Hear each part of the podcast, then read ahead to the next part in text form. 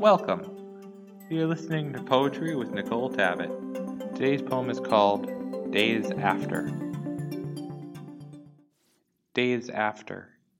It's important to make note of the silence left in the room upon the day after you, left behind you, left behind us. We stared into the abyss and you were nowhere.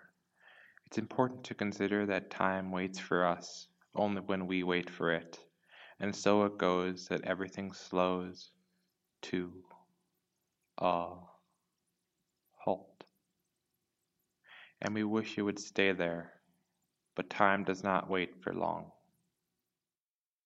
Thanks for listening. See you next week.